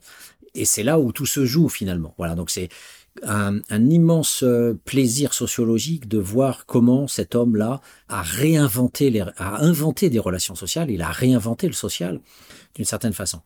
Donc, Ça, effectivement, vous pourrez me dire, je veux ça, je veux voir du Sankara, je veux le vivre. On va le vivre. On va essayer de s'approcher en sociologie politique de ces façons de faire, de ces bouleversements relationnels qui sont si rares, si précieux dans l'étude, mais aussi on les déguste. Il faut bien le reconnaître, on, les déguste absolument. Et c'est ça qui n'a jamais véritablement été vu dans tous les textes et toutes les analyses qui ont été proposées sur cet homme, cet homme euh, absolument extraordinaire. Et c'est pour ça que je m'en prends euh, dans l'analyse sociologique au monde, euh, parce que vous allez voir qu'il y a aussi un fascisme ordinaire, et j'hésite pas à le dire, oui, un fascisme ordinaire, dans la façon dont Pierre euh, Lépidi reproduit la pensée impériale, dans sa façon de, de démolir par petites touches Thomas Sankara. Et c'est pour ça que je dois le faire en avançant phrase par phrase avec vous, parce que c'est comme ça qu'on va mesurer réellement ce que j'appelle le fascisme ordinaire. Une petite parenthèse, c'est quoi le fascisme ordinaire? Eh bien, euh, le fascisme ordinaire, c'est un peu les rednecks aux États-Unis, ces petits blancs euh, qui vont être anti-noirs, anti-asiatiques, anti-juifs, anti tout ce que vous voulez, les nuques rouges, comme on les appelle. Euh, ce sont ces, ces, ces, petits blancs, voilà, qu'on retrouve aujourd'hui, les adorateurs de Zemmour, et qui, voilà, ne payent pas de mine, comme on dit. Ils euh, voilà sont presque passe-partout, on les voit pas trop, etc. Et le fascisme ordinaire, en fait, c'est toutes ces formes réactionnaires qui sont relativement invisibles et qui apparaissent par touche dans des discours, dans des postures, mais qui ne sont pas qui ne sont pas l'extrême droite du GUD, qui ne sont pas l'extrême droite du terroriste norvégien dont on parlait, euh, qui, ne, qui ne sont pas euh, Hitler, qui ne sont pas les Mussolini, qui ne sont pas Pinochet, qui ne sont pas les formes les plus visibles et instituées. Et on pourra parler, par exemple, du type qui va tabasser sa femme chez lui régulièrement. C'est du fascisme ordinaire. Euh, mais il va le cacher. Il va pas sortir sa femme dans la rue pour la tuer dans tout le monde. Ça, aujourd'hui, c'est possible en Russie. Un pays hautement fasciste, mais là, plus dans un petit fascisme ordinaire. Euh, voilà, quand Poutine a supprimé euh, dans le code pénal la possibilité de réprimer les maris qui, qui, qui violentent ou qui tuent leurs femmes, eh bien c'est plus que dans le code pénal, c'est euh, l'interdiction par la police de pouvoir intervenir dans les relations conjugales. Donc on est dans un fascisme ouvert de type totalitaire, comme les Poutine, comme les la Russie, enfin pas les Russes, mais le système institutionnel comme la Chine. Et c'est donc à l'opposé, le fascisme ordinaire, c'est euh, les, myriades de petits comportements de bourreaux, de prédateurs. Ça se retrouve dans le viol, bien sûr. Alors vous allez me dire, euh, c'est, quasi euh, visible. Non, le violeur se cache. Il fait ça en douce. Alors évidemment, après, la victime, c'est de la publicité, c'est des médias, et, ça devient quelque chose de tangible et de visible. Mais à la base, ce sont des comportements qui ne peuvent pas s'apparaître comme tels et qui doivent être dissimulés, mais qui n'en existent pas moins. Voilà. Donc je pense que le monde, avec ses journalistes, peut faire aussi partie de ce fascisme ordinaire. C'est le défi sociologique. Alors, c'est pas un terme sociologique, fascisme ordinaire. Pour moi, ça l'est. Euh, quand je parlais de niche totalitaire en démocratie, ça avait fait fulminer euh, euh, mon laboratoire à l'époque. Euh, mais je crois fortement à cette notion. Il y a des niches totalitaires en démocratie. La plus, la plus évidente, c'est bien sûr le colonialisme. Ce sont les camps de concentration français, les bagnes. Euh, voilà, ce sont ces Mitterrand qui a été ministre de la Justice et qui a laissé guillotiner des, dizaines d'Algériens, dont aussi ce Français qui s'appelait Yveton. Un film est sorti récemment euh, qui retrace la vie de ce, de ce syndicaliste français qui a été guillotiné euh, alors que Mitterrand était ministre de la Justice. Ce Mitterrand qui a écrit dans le Figaro que les Africains n'en sont pas un génocide prêt à l'époque du Rwanda. Souvenez-vous de la parole de Hitler quand Hitler a dit à propos des Arméniens, alors même qu'il commençait son génocide sur les Juifs, mais qui se souvient du génocide des Arméniens? Donc Mitterrand euh, euh, continue en disant mais euh, les Africains n'en sont pas un génocide près. Oui, voilà. Donc continuons nous à, à, collaborer avec les Hutus au Rwanda et donnons-leur des armes et, n'intervenons pas dans ce génocide intracommunautaire. Voilà. Donc le fascisme ordinaire est dans Mitterrand, comme il a été un fascisme direct à l'époque où il avait le pouvoir avec d'autres en Algérie. Là, c'est un, fascisme direct, un fascisme colonial. Mais il existe aussi un fascisme en pointillé que, continue à avoir Mitterrand, ne serait-ce que par ses fréquentations de Paul Touvier, mais de manière voilà euh, plus plus plus forte encore dans son fascisme euh, impérialiste au Rwanda et à travers ces petites phrases de fascisme ordinaire euh, un peu maquillées en disant bon de toute façon les Africains sont tous des barbares ils en sont pas une barbarie près donc cette façon de, de, de, beauté en touche par rapport au fait que ce sont nous qui organisons depuis cinq siècles cette destruction de l'Afrique, c'est trop facile évidemment de dire ça. C'est pour ça que je m'en prends aussi à Jean-François Bayard euh, dans son bouquin sur euh, la politique du ventre et sur euh, sur son premier ouvrage sur l'Afrique, où il dit mais n'oublions pas l'historicité des Africains, arrêtons de croire que tout ne dépend que du colonialisme. Non, la politique du ventre, la, la, la corruption des, des élites euh, et la, la, responsabilité entre guillemets propre et la sociologie propre des élites africaines, c'est trop facile de tomber dans ce culturalisme politique-là euh, et, euh, et, en faisant fi de, de, des structures impériales. Bon, voilà. Donc c'est une guerre aussi à l'intérieur de la, la, science sociale. Et effectivement, Jean-François Bayard, pour moi, fait, fait partie de, de, ces êtres qui légitiment l'impérialisme en, en, faisant une, en, en focalisant le regard sociologique sur les élites elles-mêmes, comme Achille Mbembe, je lui avais dit d'ailleurs lors d'un débat euh, public à la Sorbonne, euh, voilà, au lieu de, de, voir les structures euh, impérialistes qui permettent l'existence de ces élites corrompues, dont les comptes en banque la plupart du temps sont bien sûr en Europe et protégés par des banques européennes. Voilà, donc l'article du, du, Monde, Pierre Lépidi, je vous propose cette lecture, allons-y.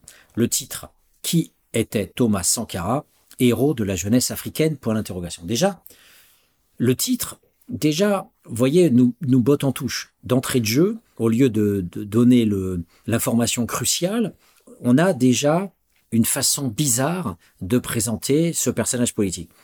Euh, est-ce que euh, Thomas Sankara a voulu être le héros de la jeunesse africaine? C'était même pas dans son discours politique, ça n'existait même pas. Euh, déjà héros, sans doute, mais pourquoi jeunesse africaine? Bon, il y a un, impensé derrière tout ça, c'est qu'effectivement, ceux qui soutenaient beaucoup Thomas Sankara, je l'ai dit, c'était les jeunes versus les anciens, c'était des jeunes chômeurs qui n'avaient pas de travail, qu'ils soient paysans ou, ou dans les villes, et donc le, la, jeunesse euh, en tant que pauvre, mais pas la jeunesse en tant que telle. Est-ce que le jeune qui est fils de d'instituteur ou de diplomate aimait Thomas Sankara? Est-ce que le, fils des, des, parents appartenant au parti d'opposition aimait Thomas Sankara? Est-ce que le fils de, de Boigny aimait Thomas Sankara? Donc vous voyez bien que le terme culturalisme, bon, souvenez-vous de l'article de, de Pierre Bourdieu, la jeunesse n'existe pas, voilà, parce qu'effectivement c'est culturaliste, mais quelle Où sont les classes sociales là-dedans Donc, donc on, a déjà une, façon de présenter l'outil. Vous voyez, on pourrait en faire une dissertation sur l'art subtil de dire n'importe quoi et d'organiser la bêtise et, et, la stupidité intellectuelle. Voilà, ça, ça, c'est déjà rien que le titre en fou euh, à la base. Euh, donc on, on, va, on va poursuivre. Emmanuel Macron a promis mardi à Ouagadougou la déclassification des documents français qui entourent la mort de ce leader burkinabé des années 1980. Bon, on reviendra plus tard sur cette histoire de la déclassification. Il n'y a aucune déclassification et les archives euh, euh, qui permettraient de voir l'implication de la France euh, notamment de Focard, du capitaine Baril, de différents personnages comme ça qui ont été présents sur place et qui ont été aussi là-bas pour détruire toutes les preuves au moment où Blaise Compaoré a pris le pouvoir. Euh, ben, euh, vous pensez bien que déjà ça a été détruit à l'époque. Alors euh, on voit mal comment les archives pourraient nous donner quoi que ce soit sur les éléments les plus chauds du coup d'État qui a été perpétré en 87 en tuant Thomas Sankara et 12 de ses, ministres. Donc déjà, en, donnant à voir d'entrée de jeu l'intervention de Macron, la promesse de Macron, déjà ça, ça donne du crédit déjà à l'État français, alors même que euh, il est impliqué jusqu'au cou dans, dans, dans, un coup d'État. Et c'est comme si l'État français allait donner un coup de main à l'État euh, euh, burkinabé. Donc c'est encore une fois, vous voyez, hein, une, on avait une, une externalisation dans le titre, hein, la jeunesse africaine, et là on a une inversion de l'État impérialiste, on passe à un État qui donnera un coup de main. Voilà, donc le, le, le lecteur non averti euh, glisse sur les mots et, les boit et son aliénation va se renforcer tout doucement, tranquillement, comme un médicament euh, qui fait un peu du bien ou un, verre de bière, voilà, et ça passe. Et, à la limite, on est presque attendri de voir ce petit geste de, Macron. Alors après, on a un sous-titre un homme charismatique, anticolonialiste et panafricaniste. Donc là, ce, sous-titre est pas mal. Euh, bon, un homme charismatique, oui, effectivement. Il faudrait après expliquer. Mais bon, on peut pas le faire dans le titre, mais il faudrait expliquer bien sûr de quelle manière il est charismatique. C'est-à-dire qu'il a du charisme, du qui vient de charme, et donc il séduit. Est-ce que d'ailleurs c'était son but hein, de d'être comme ça bon, Mais il l'a été à son corps défendant, bien sûr. Anticolonialiste, au moins le message est clair. Mais on verra que ça, ça n'existe pas euh, dans le cœur du texte. Le, terme anticolonialiste, à aucun moment, le journaliste euh, Pierre Lépidi va nous montrer en quoi c'était anticolonialiste et surtout en quoi euh, il a pu lutter contre ce colonialisme, en quoi il a pu briser les structures du colonialisme concrètement à travers des politiques sur l'agriculture, des politiques urbaines, des politiques culturelles, éducatives, sanitaires, ça, ça n'apparaît jamais dans son papier, jamais. Voilà. Mais par contre, voilà, il a glissé le mot à un moment donné, anticolonialisme, mais on n'en saura pas plus. Et quelqu'un qui n'a pas la, culture politique pour, pour lire véritablement après, euh, entre les lignes, tout ce qu'il raconte, eh bien, euh, n'y verra pas clair du tout. Panafricaniste, l'immense majorité des gens ne savent pas ce que ça veut dire. Euh, voilà, pourquoi y aurait-il un panafricanisme euh, et puis pana et pourquoi pas africanisme? Euh, Donc tout ce côté pan hein, qu'on utilise beaucoup en sciences politiques, voilà, le côté pan africaniste. On est on est pour une Afrique indépendante, voilà, ça s'appelle plutôt comme ça, et hum, on n'en saura pas plus. Voilà. On, on poursuit donc à l'intérieur de ce petit sous-titre. Âgé d'à peine 33 ans, il devient président et symbolise l'Afrique des jeunes. on y retourne encore, l'Afrique des jeunes. On voit bien que cette, euh, externalisation, hein, comme je, l'ai dit, a pour but de cacher le sens. Alors, le lien entre anticolonialisme et l'Afrique des jeunes, on l'a perdu. On ne peut pas retrouver un sens logique. Mais ce qui est plus intéressant, c'est l'alliance des termes. Il devient président et symbolise l'Afrique des jeunes et de l'intégrité. Mais quel est le lien entre l'Afrique des jeunes et de l'intégrité? On mettrait ça dans une euh, dissertation de philosophie et on aurait 0 sur 20. Il n'y a aucun rapport entre le fait d'être aimé par la génération des jeunes et de l'autre côté d'être euh, dans un modèle moral euh, qui est relativement louable.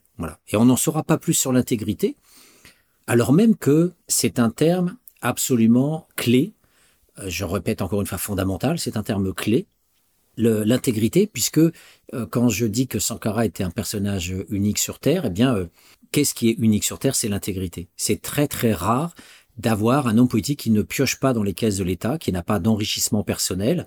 Par exemple, Mitterrand avait placé son fils euh, dans le Monsieur Afrique hein, à l'Élysée. Euh, regardez Fillon avec sa femme et ses gosses euh, dans un des népotismes les plus vils, les plus minables, et une grande majorité, bien sûr. regardez Sarkozy quand il a voulu placer son fils aussi à la tête d'un office qui gérait je sais plus quoi la défense ou en tout cas c'était dans le contrôle des marchés publics. En tout cas, c'était dans quelque chose qui rapportait du fric. Bon, ça a été euh, gelé, ça a été bloqué, mais voilà, on a le, le népotisme le plus pourri des pourritures politiques. Euh, voilà, et le, drame des journalistes, c'est qu'ils continuent à inviter ces, ces gens-là dans les médias, euh, comme on peut voir du Claude Guéant qui a pourtant volé de les, dans les caisses du ministère de l'Intérieur, ou, ou tant d'autres, ou tant d'autres. Donc L'intégrité, c'est quelque chose, c'est une donnée morale majeure euh, qui n'existe quasiment jamais. Euh, on voit que en Chine, euh, tous les le népotisme est intégré au parti communiste puisque tous les membres du parti sont plus ou moins propriétaires d'un secteur industriel donné, d'un secteur économique donné. Il en est de même à peu près partout. Si, si Moubarak est, est tombé, euh, c'est aussi parce que, euh, voulant se représenter et qu'il a été déchu, il voulait placer son fils euh, dans une lignée politique qui lui succéderait. La plupart des, des dignitaires africains veulent placer leur, leur, leur gamin quand, après 30 ou 40 ans d'exercice, ils deviennent ces vieillards à la Bouteflika complètement pourris et déconfits. Eh bien, ils veulent mettre leur enfant à leur place. Donc le népotisme est, est crucial. Euh, euh, il, est, il est euh, toujours présent dans les formes d'exercice du pouvoir. Et, donc l'intégrité, c'est ce qui a caractérisé effectivement euh, Thomas Sangara. Mais le journaliste ne développe pas, vous voyez, comme je l'ai fait, de manière simple, euh, avec très peu, je sais pas étudié pendant des années Thomas Sankara. Et pourtant, c'est ce qui euh, constitue une des propriétés euh, de de cette atypicité dont je parlais. Donc voilà, et de l'intégrité, mais le journaliste aurait dû s'y pencher sur cette intégrité. Il aurait dû la développer. C'est, tellement rare. Eh bien, oui, bon. Alors, on, poursuit. D'allure sportive. Alors, à quoi ça sert de dire ça? D'allure sportive Est-ce qu'on va dire euh, Cahuzac d'allure sportive, euh, Obama d'allure sportive? Vous voyez, le, le fait qu'un blanc s'autorise à corporéiser un noir, c'est déjà, vous voyez, une forme de racisme. C'est une forme de, voilà, de réduction de, de l'autre, non pas au cerveau, mais au corps, à la bête, à l'animal, euh, au barbare. Donc c'est discret. C'est ce que j'appelle du fascisme ordinaire. C'est discret on n'aurait jamais osé dire euh, euh, de Kennedy d'entrée de jeu quand on présente le personnage dans un article d'allure sportive. Voilà, c'est quoi le sens? On est en train de parler d'un homme politique, on est en train de parler de projets collectifs, on est en train de parler de choses sérieuses avec des gens qui meurent, d'un peuple affamé qui fait partie des peuples les plus pauvres. Et notre Pierre Lépidi nous parle d'allure sportive dans son petit bureau au monde. Mais honte à lui, honte à lui. Voilà. D'allure sportive, charismatique, donc il recommence avec son charismatique, et le sourire facile. Voilà. Donc là, on a toujours cette corporéisation de l'Africain, hein, avec les dents blanches, sur Banania, le sourire Banania. Hein. Euh, on a l'Africain jovial, on a le nègre avec ses dents blanches qui rit, hein, d'allure sportive et le sourire facile. Donc on a une, on a une décrédibilisation au cœur de ce petit fascisme ordinaire. On a une décrédibilisation qui passe par euh, euh, le fait de, de, toucher la corde euh, cérébrale du blanc occidental, prédisposé à, à, trouver normal Banania, Yabon Banania, et, et donc du coup, il joue le journaliste joue consciemment ou inconsciemment sur cette fibre-là, et donc du coup, il nous permet finalement d'entrer dans les schèmes Hein, dans l'habitus dormant euh, du colonialiste en puissance. D'allure sportive, charismatique et le sourire facile, il bénéficie d'une indéniable popularité. Ah, allez, on va bien lui reconnaître ça. Allez, il est indéniable. Allez, quand même, on peut pas. Là, pourquoi indéniable? Pourquoi il l'a ou il l'a pas? Pourquoi indéniable? Et le fait de de nous parler de ça, en plus, c'est second. Voilà. Qu'est-ce qu'il met derrière ce mot popularité? Popularité de quoi? Qu'est-ce qui fait qu'il est populaire? Et le fait de parler aussi de popularité, ça, ça rejoint quelque part aussi le sourire et le sportif, c'est-à-dire que popularité, sourire et sportif, ça renvoie quelque part au corps, à la fête, au jovial, euh, donc euh, à l'Africain qui danse avec des plumes dans le cul. Donc on a, on a ce côté inconscient, discret, euh, en pointillé, d'une mise en dérision euh, de l'homme politique noir. Après ce, cette introduction, euh, qui est très importante parce que c'est l'introduction, ça nous met tout de suite dans un personnage, euh, voilà, qui qui est pas franchement sérieux pour aller vite. Et là, on a au contraire l'opposé, c'est-à-dire on n'a pas un personnage équilibré, on va avoir l'opposé.